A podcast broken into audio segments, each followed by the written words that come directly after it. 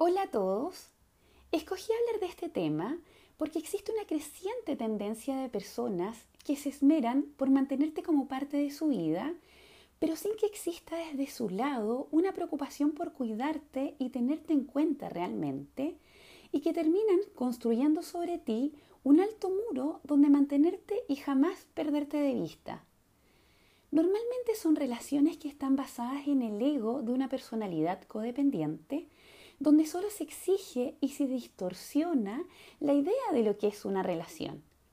Y es por esto que en este post te voy a hablar sobre los tres principales trucos que utiliza alguien que quiere tenerte pero que no te quiere realmente formando parte de su vida. El primer truco es la inconsistencia en su estado de ánimo o en la atención que te presta donde quedas expuesto a que en ciertos días esta persona puede pasar horas enviándote mensajes e incluso haciendo planes, y en otros días estés sin escribirte, dejándote en visto o dando respuestas muy secas que te hacen sentir que estás más bien en un monólogo o que debes hacer esfuerzos para sacar tema de conversación y claramente haciendo una evitación total del tema de los planes que habían hecho previamente. Este tipo de comportamiento produce mucha incertidumbre, pero a la vez engancha mucho porque te tienen expectante todo el tiempo de que te dé alguna señal o esperando que te dé algo de atención. Ya que como te demuestra intermitencia, cuando sí te presta atención, tu cerebro activa inmediatamente los, los circuitos de recompensa, entonces al sentir la atención de esta persona se transforma en una cierta búsqueda para ti. Este tipo de trampas que hace nuestro cerebro, en la medida en que se hacen conscientes para nosotros, pierden su efectividad. Pero el problema de que cuando esto te ocurre con alguien con quien estás implicado emocionalmente, es que se hace sumamente difícil de poder ver. También esto aplica para la inconsistencia en el estado de ánimo de esta persona hacia ti, donde a veces da la impresión de que pudiera estar hasta molesta contigo, pero no te queda claro el por qué. Y si le preguntas si algo pasa, la respuesta siempre suele ser un nada. Y si es algo, no necesariamente está relacionado con lo que piensas.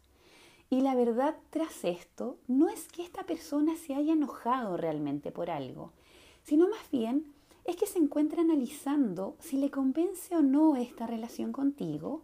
y si ve algo que no le gusta, comienza a tomar distancia y a tratarte mal, rompiendo la sintonía que solían llevar.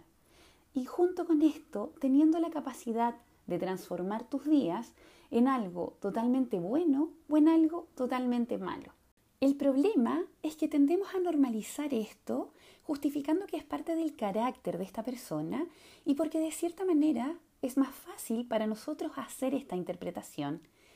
y esto no quiere decir que todos podemos tener días en que estemos con nuestro estado de ánimo más bajo o realmente más ocupados. Pero aquí el hecho es que alguien que tenga estas fluctuaciones contigo no es un indicativo de algo normal y evidentemente son representativos de alguien que realmente no se interesa por ti de una manera sana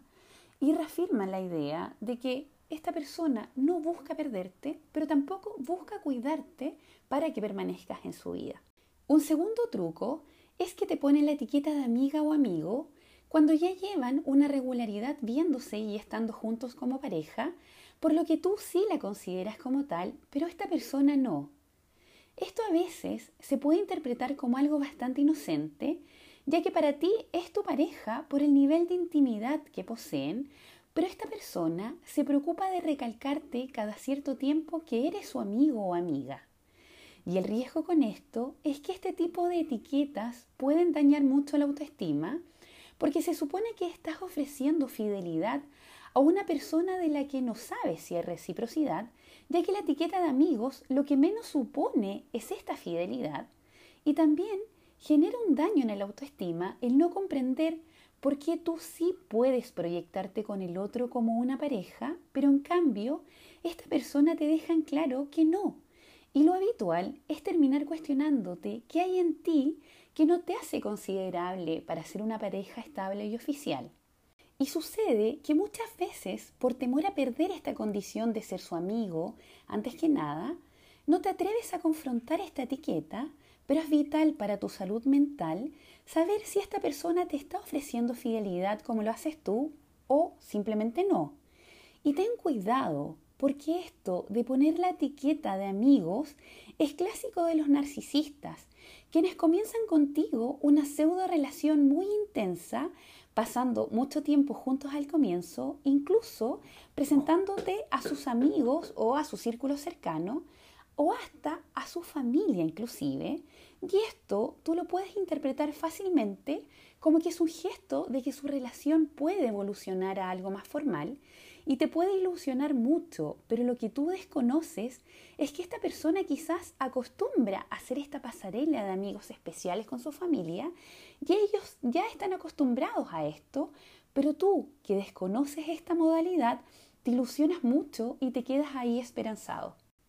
Y un tercer truco es que implanta una idea de futuro para engancharte, diciendo que se imagina en cosas muy grandes junto a ti, pero que a la vez también son muy abiertas y ambiguas, como por ejemplo que algún día debieran tener un perro o que se ve viviendo contigo en una determinada casa y esto inevitablemente desencadena un cúmulo de falsas interpretaciones, ya que si alguien te dice que quiere tener algo en común de gran importancia contigo, es porque se imagina en un futuro contigo y por ende se proyecta en algo serio. Pero en lo concreto, esta persona no se está comprometiendo a nada y con esto me refiero a poder cumplir con planes a corto plazo e incluso llamar relación a lo que actualmente tienen. ¿Y cuál es el riesgo con esto? Nuevamente comienzan los cuestionamientos de por qué esta persona no te pide formalizar